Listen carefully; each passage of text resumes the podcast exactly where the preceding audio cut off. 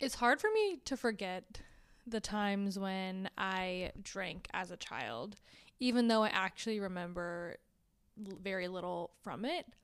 I was allowed to drink from a really young age, and I never knew how abnormal that was. I grew up with my mom was a drug addict, and she wasn't an alcoholic. I never really knew her to drink that often, but she was quick to allow me to drink. I think she played it off as her wanting to be the cool mom. And when I was younger, she was like the cool mom. Everyone wanted to come over because they knew my mom would buy us wine coolers and Four Locos and, you know, those kind of little, those drinks, you know, the ones that are like pre-made. I can't remember the names of the wine coolers we'd buy. They were in like little glass bottle Smirnoffs. Are those what they're called? I don't know. But as I got older, it went from her being the cool mom to, you know, their parents finding out and then, you know, no one being allowed over at my house. And I still continued to drink because I was allowed to. And this escalated into me trying other things, trying drugs as I got older and, you know, et cetera, et cetera. And it took me a while to realize I was never drinking because I enjoyed drinking. I was simply drinking to numb myself. And alcohol is great at numbing yourself. And I don't think alcohol is like this big bad thing, but I also understand why for some people it's not something that they want to mess with. I no longer drink. I don't call myself sober, but I maybe have one drink a year.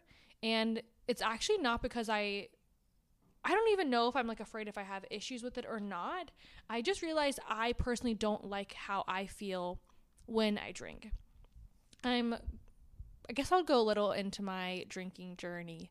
I just get nervous to talk about this stuff. It's just such a different version of who I am. It's crazy to think of how much my life has changed. It's just weird, right? How much you can heal and grow and change, and you can look back on things that haunted you so much and be like, wow, wait, I actually got through that.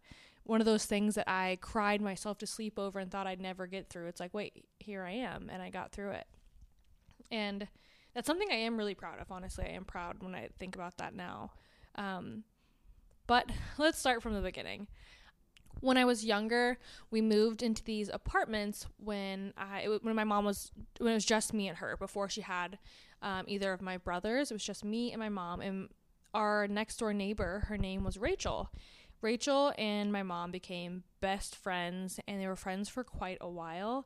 And Rachel had a daughter named Melissa, and Melissa quickly became one of my best friends. We were like almost the exact same age. We might have been the same age. We were really young when we first met, but my mom and Melissa's mom, Rachel, would stay up really late and play card games and computer games. And when I was younger, I thought they were just like, you know, having fun. Looking back now, I realized that was probably when my mom first started getting into drugs, because it wasn't like staying up till midnight, 1 a.m. It was like they would stay up till 8 or 9 in the morning. Sometimes they would, I don't even know if they actually ever went to sleep. Eventually they would just like lock, whenever like they would do like these secretive things, like I didn't know what it was. And there'd be times when they'd be like wide awake, and I remember their eyes would be so scary and so wide, and just like, you know, just different looking. And they'd be up in all hours of the night. And then eventually me and Melissa would try and stay up too. I had a horrible sleep schedule back then. I used to always remember, like, my least favorite thing about hanging out with them is that I remember like I'd sleep the whole day, but I'd wake up and then my mom would still be awake, and so would Rachel. So looking back, I actually don't even know if they slept. I don't know if it just kept them awake the whole time or if they eventually crashed. But I know whenever they were doing whatever they were doing, they would lock themselves in the room. We weren't allowed to go upstairs where they were. We had to stay downstairs. And to preoccupy us, they would let us have our own little party, as they would call it. They would buy us things like Four Locos and things like that, and lots of sweets and junk food and pizza to occupy us, because it kept us out of their hair. We thought we were doing cool stuff. And I have photos of me from one of the first times I ever drank, and I use it sometimes on my social media when I show like before and afters, and it's crazy seeing that photo, because I remember I posted it on social media like it was nothing. Like I was so proud to show the world like, oh, I'm drinking a Four Loko at like 13 or 14. And I look at that photo now and I'm like, oh my gosh, I can't believe I thought that was like super normal. And I quickly learned how how easy it was to forget about what was going on with my mom upstairs when we weren't allowed to go up there, and how she was acting really strange because of the fact I was drinking. I think I did like the fact that when I was drinking, there was no chance of me and my mom getting in a big fight, and the fights always led to her screaming or, like, you know, some kind of physical thing, or just, you know, mean words being spewed at me. And I think I really liked that it was easier for me to want to stay out of her hair if I was drinking. It was easier for me to be able to hang out with, like, sometimes we'd have boys over or different people over, and it was easier for me to loosen up and, like, not feel like a scared teenager, you know, when I had the alcohol in my system. And that's kind of how it went. I drank for quite a while, and it led to me having the majority of my friendships were people that would come over, and we would drink, or we would get really drunk and we'd go to the bowling alley or the skating rink and we'd be drunk there. When I was around 14 or 15, maybe 16, I started getting into certain drugs. I'm not going to say the names of the drugs, but I did start experimenting with different drugs, and we would take these certain things that would give us, like, an out of body experience where we just felt, I don't know, like, really, I don't want to say loopy is the right word. I don't really know words to describe getting high. You know, it's just, I was so young. I wasn't like I was doing something like understanding it. I just simply, you know, wanted to numb myself. And I think I liked the experience that I liked the feeling of being, I don't want to say out of control, but almost like out of control, but numb to the world and just kind of free.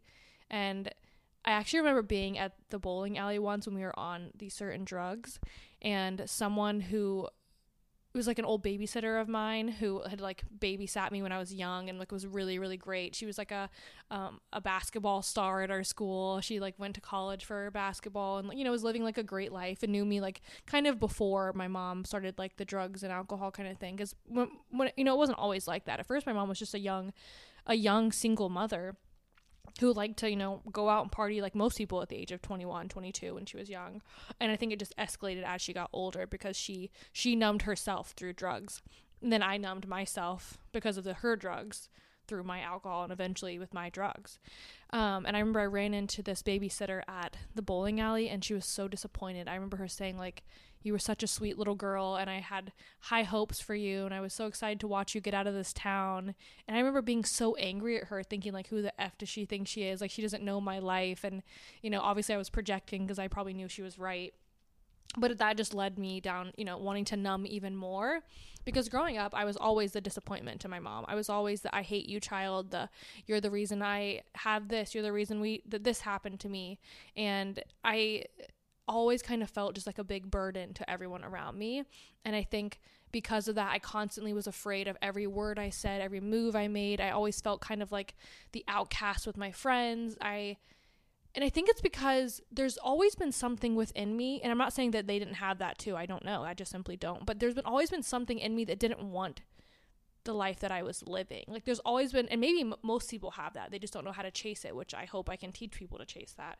But even when I was younger, like, I knew I didn't, it's like, even though I was drinking, like, I knew I didn't want to be feeling that way. Does that make sense at all? Like, I knew I didn't want to feel out of control. I knew I didn't want to feel numb. I knew I didn't want to feel all the anger and the fighting with my mom, but I also drank and did these drugs because I didn't have a choice but to feel that way when I was young. Like, I didn't have a choice but to be in the environment I was in. And it was a really confusing. And I think it's like I drank because it made it easier for me not to cry. I didn't want to, like, do drugs and then go to parties and like dance with people. Does that make sense? So I think I always felt kind of like the outcast, because when I wanted to drink and do drugs, it wasn't like I wanted to drink and go to a bar. Obviously I was young, not old enough to go to a bar, but I'm just trying to give an analogy. Like, at this age, I think it's so normal to want to go to a bar with friends and, like, drink and dance. Or, like, I know people that smoke weed and they just want to, like, relax, and they, like, all eat snacks and laugh and that kind of stuff. Like, it was never like that for me. I never had the feeling of, oh, I want to go sit with a glass of wine and, like, gossip with my girls. You know, I wanted to drink and then do drugs that made me want to lay on the couch and just, like, zone out for hours. That's what I wanted. And I think that's the basis of why it was so bad for me to be on these substances, because I do feel like people can drink and stuff in a healthy way when they know it's healthy for them. I'm not someone who's here to shame other people's choices just because I don't drink, I don't do any drugs or anything like that now, except for like my prescribed antidepressants. But I'm not someone who judges, because I realize everyone's experience is just so different.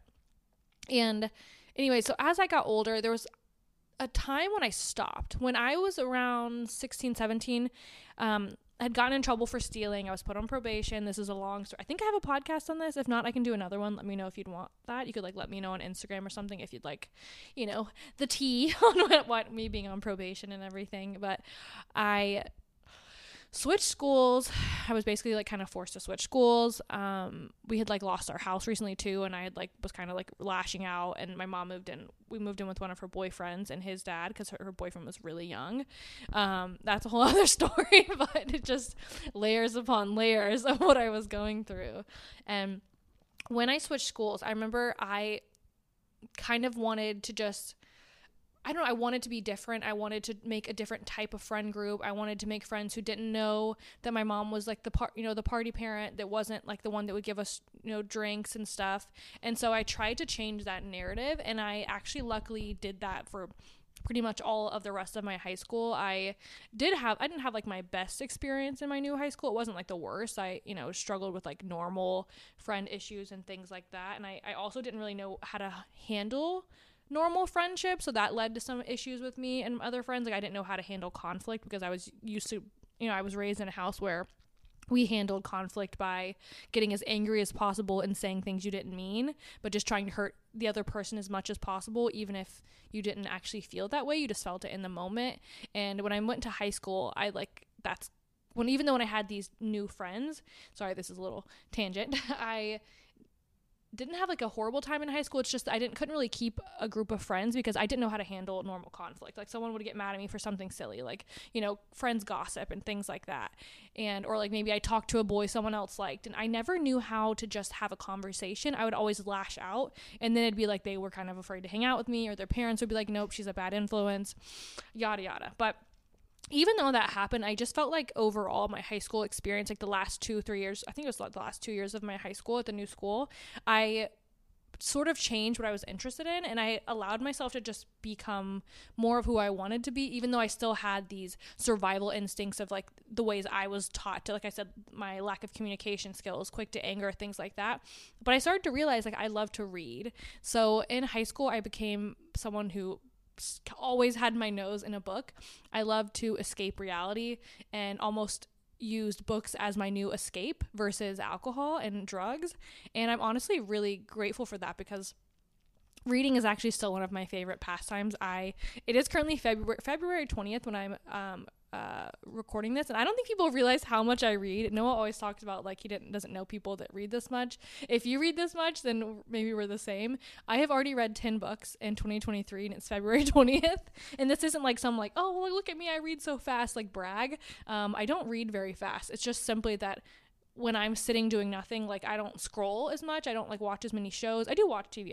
I like a good, Netflix binge too, but my pastime, when my friends are going out and stuff, I'm always I'm okay. I'm going to stay home and read my book. But I'm honestly so grateful, because I think it's become a really healthy escape for me. And so through high school, that's kind of how I was. And then when I got out of high school, towards the end of high school, I did have my biggest friend fallout, and I really take a lot of blame for that. It's one of those things where we've all made up and talked about it since then, and we're not friends, but it's just we realized we were young, and they now know what my life story is, and so they apologized. But I also know that I was very toxic back then. But because of that, I left high school early, and I moved in with a boyfriend at a really young age who was a little older than me, and he was old enough to drink, so to buy alcohol and everything. And because of that, it started me back on a path of drinking again. So at around 18 years old, 17, 18, I got back into drinking, and that's when it probably was the worst. I think at around 18, you start to really, especially because I had moved out of my mom's home and I was no longer around her, it started to really set into me, set into my soul what I had been through. I started to really understand, oh, I think I went through some trauma. Oh, I went through some abuse at home. And maybe I didn't know the terms for it. I don't think I really ever said the word, oh, I was abused, until I was like 22 or 23. But I think I started to notice, like, oh, some of the things I went through, they weren't so normal. And I think it started to weigh on me quite a bit. When you separate from a situation that's really toxic, once you leave it, it's a little bit easier to start understanding and start seeing it for what it is. And once I moved out of my mom's house, I think I really started to see it for what it was. And it really started to weigh on me, like, all the things, not only that my mom I'd been through with her, but also the things I put myself through, you know, also the fact that I had trigger warning, I, you know, lost my virginity to rape. And I think those things just started to catch up to me. And I realized that, you know, I was watching all of my friends graduate from high school. I still did get my diploma. I just didn't finish like the last semester, but I had enough credits where there was like two different types. If anyone knows what I'm talking about, please message me on Instagram, because I always try and explain this and I don't know what it's called. But when I went to my school counselor a semester before school was over and I was like, hey, I'm dropping out, she was like, you have enough credits for a certain type of diploma, but not for like other certain type of diploma. Like, there was two different types. I think one of them required you had taken the ACT, and the other one required you had taken the SAT, but I had not taken the SAT. So because of that, I couldn't get that diploma, but I could get the other one. And I don't know what the difference is, but I think that's why I couldn't go to like a regular college at first. But I did go to I don't know. If you know what I'm talking about, please let me know, and then I'll update you guys if anyone I could just Google it, but I always forget about it. But I just know I was able to leave with a certain type of diploma, so I did get a diploma. But gosh, I got sidetracked. What was I just saying? Why did I mention that? Oh, okay. So I think because I was watching everyone else, like, you know, fully graduate from high school, they were going into college, and they knew what they wanted to do. They knew all the stuff. Because I actually did, I don't know if I've mentioned this or not, I did with that diploma, even though I took all that time off from high school, I did end up enrolling into a college, and I moved into a dorm. I moved out of the apartment after that summer that I was living in with that boyfriend. I moved into a college dorm, and I think I had went through this, like, moment of seeing everyone else get ready for their life, thinking like, oh wait, I really want this too. And then I think when I was alone in a dorm with like a roommate, like a dorm mate, I guess is what it's called, and going into like a whole new school where everyone was so different, I think is it your ego or like my shadow, whatever they call it, came in and was like, nope, this is too different and this is too healthy for you. You don't know how to do this. Let's take you out of it. And I actually do say that one semester that I was in college, it was really great for me. I started, you know, making a few friends. I didn't make a ton of friends, but I made a few friends, really good friends, honestly, that I still keep up with. I thought every single boy was cute. I was boy crazy. Like, I would sit and, you know, make music videos with my friends in our dorm room, and, you know, I went to baseball games and basketball games, and I think it was really healthy. But by the end of that semester, even though the boyfriend I had lived with, I had found out he was cheating on me with multiple girls, even though I knew that, and I found out he was also doing a lot of drugs back then, I dropped out of college after one semester, and that breaks my heart sometimes, because I don't regret where I'm at. You know, I'll obviously where I'm at now I'm so happy with, but it is also so interesting to me to think, like, it was a great time. I was really enjoying college, actually. When people would ask me, I was like, no, I really liked it. It's just, especially because it was so different for me, but I don't think my nervous system knew how. I was probably still in like fight or flight mode, you know, and I was definitely in flight mode, where whenever anything got uncomfortable, my thing was flight. My thing was to run. I mean, think about it. I constantly moved. I still do that. I still struggled with that for a while, always wanting to move. If I had any conflict, or like, you know, thinking I need to change everything about myself if any bad conflict or was arose. Let's pretend I know if it's a rise or a rose. I don't know. But when I left college after a semester and I moved back in with him, I think that's when I really started to watch everyone else's life kind of start to get better. You know, they're learning what they want to do with their lives, like their passions, they're going to college. And I think I also really did regret dropping out so quickly, especially from college, not necessarily from high school. I was kind of glad when I did that. I didn't love high school, but I think I just kind of still had that regret, like, oh, why did I do this? You know, it's too late now. I already dropped out. And that led me to drink a lot more. That led me to party a lot more. It put me in a lot of shitty situations, and I realized like I just was never drinking because I wanted some like fun outcome. And I think the more and more I got into it, the more I realized I was simply just drinking to numb all of the pain of the regret I had, all of the pain of the trauma I had, of the struggle I had, you know, from everything I'd been through. I was just simply trying to not feel it. But what was happening is I was in this cycle of having new chances to get out of these situations.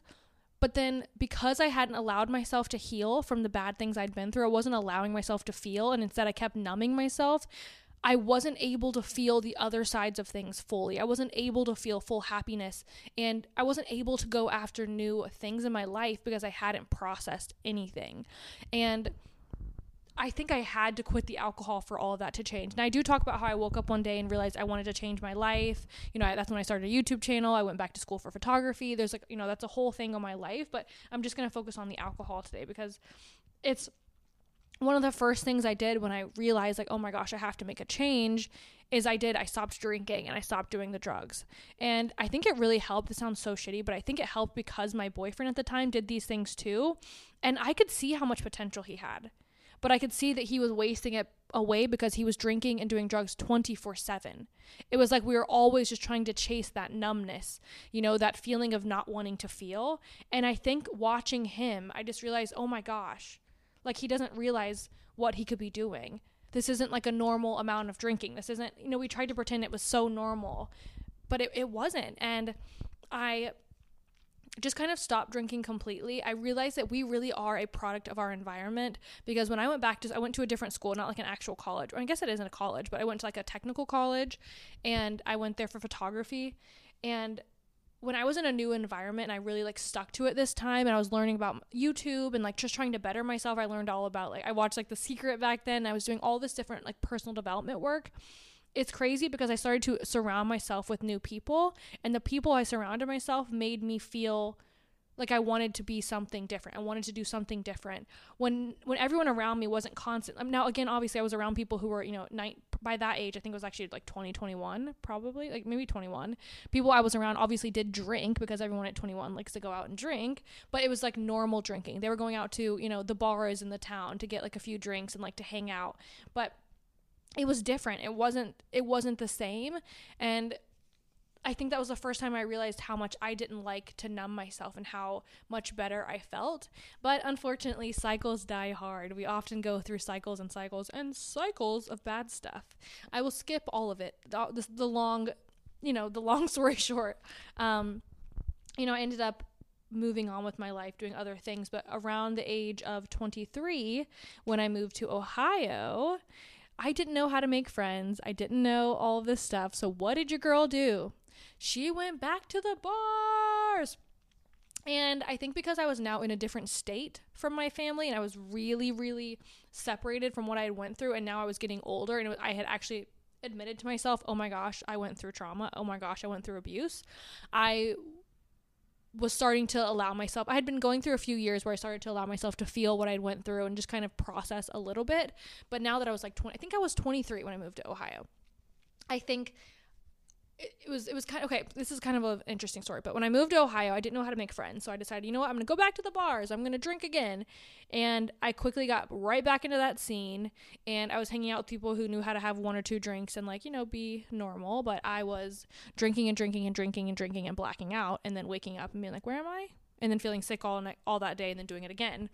And plot twist, I found out last year, I'm allergic to beer. So I would always wonder why when I would drink, I would actually black out quite easily. I have so many scary stories. I guess I could talk about those real quick. Yeah, I'll tell you some of those. Like there are so many times, I remember when I went out to drink when I was like 21, on Halloween night, I threw up on everyone. Like I would drink so much that I was like the girl that was like throwing up on the floor. Like I remember in the middle of the bar, my friend was trying to lead me to the bathroom. I just threw up all over this group of guys' shoes, and I was dressed up as a clown. So I took my clown tie off, little bow tie off in my costume, and I wiped my mouth with it. But like, it's so gross. Like I have stories of when we're like, they're taking me home in an Uber and I'm like, I'm going to throw up. Like so many of these stories, like it was not cute, where they'd have to open the Uber door and hold me so I don't fall out. And I'm just throwing up on the street, just watching my throw up as we drive all the time. There were a few times where I don't know how I got home when I was living in Avalon. Like I don't I didn't really know how I got home at all. And there were times when, let me think, what else? There was one time when I was with some shitty friends sometimes, where they were out dancing and I was so sick because I always drank to the limit. Like I drank as much as I could. I don't know why I thought I had to do that. And I was out on the curb and I remember some guy trying to grab me, and then a bartender or security or someone came out and was like, "Get your hands off of her." And he like took my phone and asked me if I could call someone, and he used my phone and he called someone from Avalon, from their concierge, and they had to come pick me up and tuck me into bed and then like roll me over so I didn't like, you know, vomit on myself. Because if you know if you like, I think it's like if you throw up when you're like laying a certain way, basically you can like choke on your vomit. So someone from concierge basically slept on my couch to make sure I didn't like harm myself, you know, kept a bucket next to me the whole time when I was sleeping. And I didn't like that. I didn't like having to be the person that everyone had to take care of and the person that was known for blacking out and always being sick.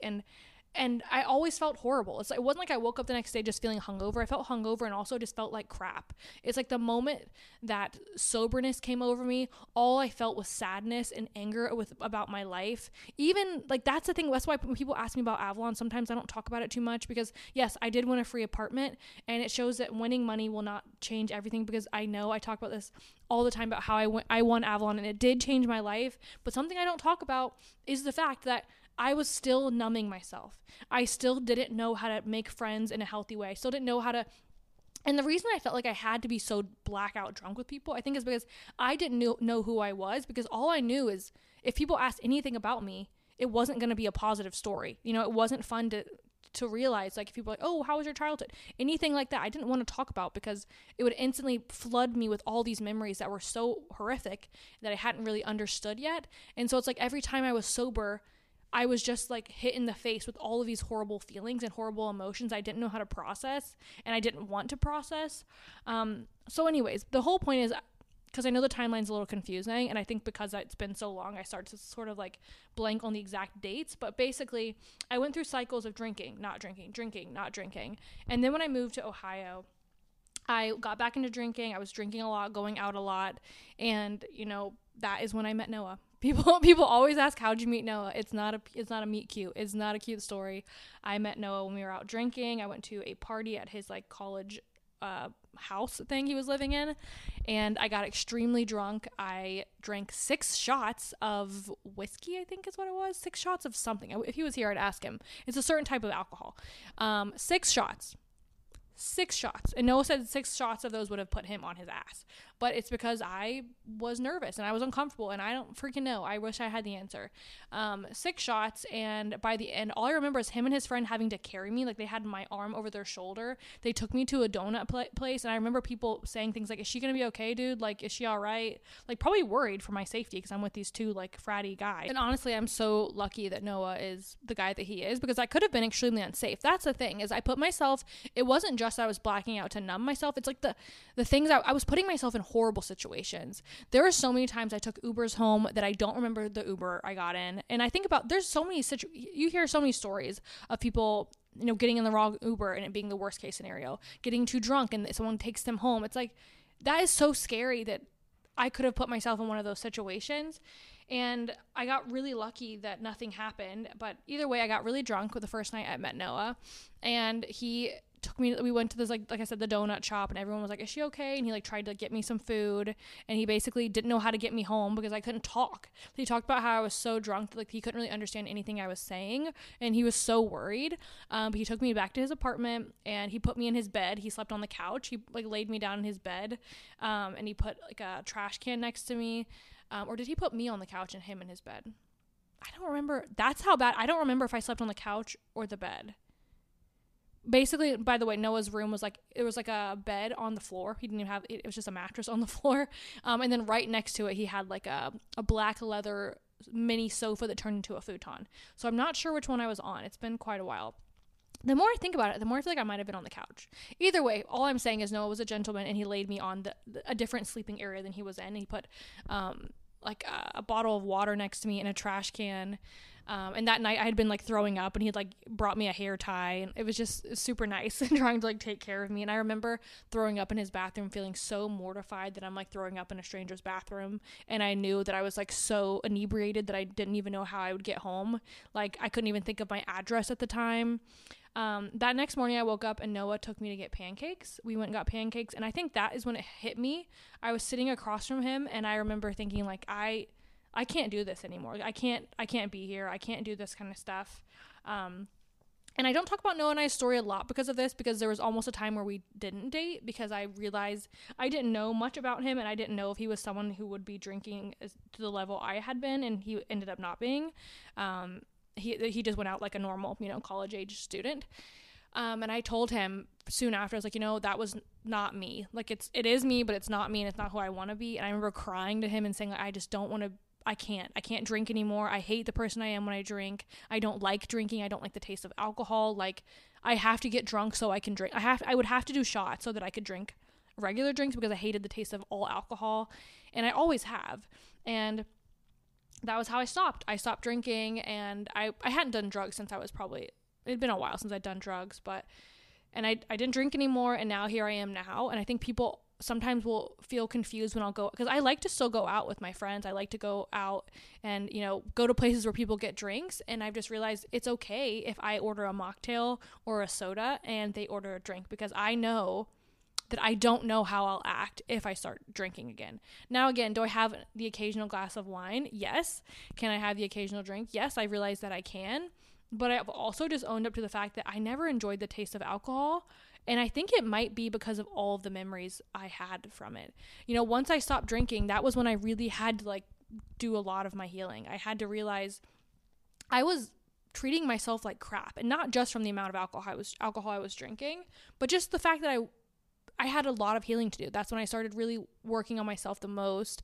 Every time I had taken a break from drinking, that's when I was working on myself. That's when I got the most into therapy. That's when I got the best with my career. And look at where I'm at now. Like, I'm looking out at my New York City skyline view, and I'm so fucking grateful, sorry for my language, for this life I have. And I realize I'm getting emotional. Like, I had to feel those things to be here.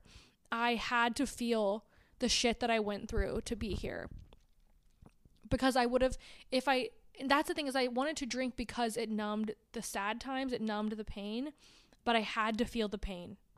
I had to feel the pain to let it out, or it was just going to stay there. It's like a shaken up bottle of soda. Like, if you keep shaking it every time I was drinking and not letting it out, the moment I stopped, it's like it was ready to spew. And I think eventually I just realized that I had to spend some time feeling my emotions, being angry, being sad. And it's come in waves. Like, there's been so many times when I felt a lot of depression. I felt a lot of anxiety, and I was diagnosed with depression, basically depression, anxiety, and PTSD. But basically it's all stemming, I think I've talked about this a few times, it all kind of stems from the PTSD.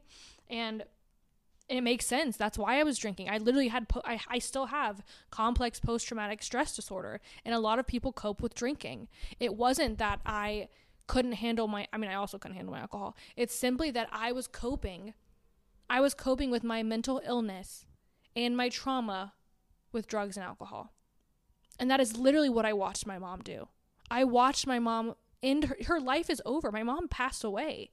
Like, I watched her not be able to take care of her children, or ever see her potential, or ever meet the love of her life, or, so many things. She didn't even get to watch me get married because she couldn't stop with the drugs and alcohol. And I know it's probably because she knew if she stopped, she would have to look at herself in the mirror and own up to her trauma, to her anger, to her sadness. And it's like, the more you avoid that, the more it just piles on, because the decisions I was making when I was drinking like that heavily were horrible decisions. So it was just leading to more and more and more that I was going to have to cope with. So the moment I guess the word is basically sober, like sober curious, or 99% sober, is the moment that I was able to heal. It was the moment I was able to feel what I had to feel and let it out, and come to terms with who I wanted to be, and figure out who I was. And I'm really freaking grateful that I did, because I have no interest, honestly, in drinking, really. Like, I like to go out. I like to be social sometimes. I'm more of an introvert, but I you know, I don't know. And I've also become someone who's confident enough where I can go somewhere and say no. I think that was also why I was stuck in that cycle, is sometimes I would stop drinking and I would start to feel, you know, I'd go through those feelings and those emotions, and then I'd go hang out with people and I would feel embarrassed if someone would offer me a drink if I'd say no. If they'd be like, oh, come on, have a drink, loosen up. But luckily, I feel like now in 2023, it doesn't really seem like that's as big of a thing. It seems like the newer generation, or like just everyone in general, is becoming more like sober curious, and also not just sober curious but sober conscious, where they're conscious that there are other people who can't drink, who don't want to drink, and they aren't, you know, attacking someone for their personal choices, which I think is incredible. I think everyone should be allowed to make their own decisions. I think the person that's drinking should not force someone else to drink. I think the person that's sober should not shame someone else for drinking. It's one of those things where everyone's life is so different, everyone's decisions are so different, how we feel is so different, and you just have to do what's right for you. But I will say, if you are someone that knows that you drink to numb, you drink to not feel, you drink because it makes you not have fun, but makes it where the depression goes away for a little bit, like, I actually do encourage you to allow yourself to sit with those feelings sometimes and ask yourself, like, is this something that needs to come to the surface? Is this something I need to deal with? Because if you don't deal with your issues, they're going to come out. They're going to deal with you eventually. They're going to come out. They're going to force their way out. And it's a lot less fun that way, I promise you. It's not fun either way, but you know, it's just harder. And if you are someone who's been considering, like, you know, cutting out alcohol or drugs or anything like that, and you've been trying to lessen those kind of things, don't be afraid to mess around with some mocktails, you know?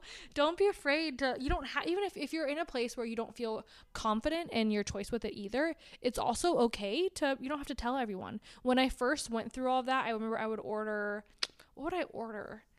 Sometimes I would just order a soda, but there's a certain like mocktails I would get, and I didn't even tell people all the time that they were mocktails. Like, if I was self-conscious, the people I was with were going to make me feel bad, which also was a sign that they weren't good friends. But if I was nervous about that in the moment, I would just like not even bring up what I was drinking. Most people didn't care. They didn't ask. And it's okay. You know, it's okay if you don't want to drink. It's okay if you feel uncomfortable drinking. It's okay if you hate drinking. It's okay if you hate the taste of alcohol like I do. I've realized, like, I just don't like the taste of it. And I wonder if it's just because it reminds me of all those bad memories now and all those times. But either way, I love my coffee. I love waking up and drinking coffee in the morning. I love myself a midday matcha, a Thai tea with boba, you know. So to each their own is what I'm saying. But yeah, this is your reminder to lead with love. If you know someone who is struggling with alcohol, if you know someone who doesn't want to drink, lead with love, because you may not understand why they don't want to just have the drink. And, you know, I don't know, let's just be kinder to one another. And that is my story of basically why I don't drink. And I wish I had some inspirational tips for you right now, but I don't for this. This is just a story of mine. And thank you for always being here and for taking the time to listen. And I hope wherever you're at on your journey, that you are doing okay. And I support you no matter what. I love you, and I will talk to you all in the next episode. Bye.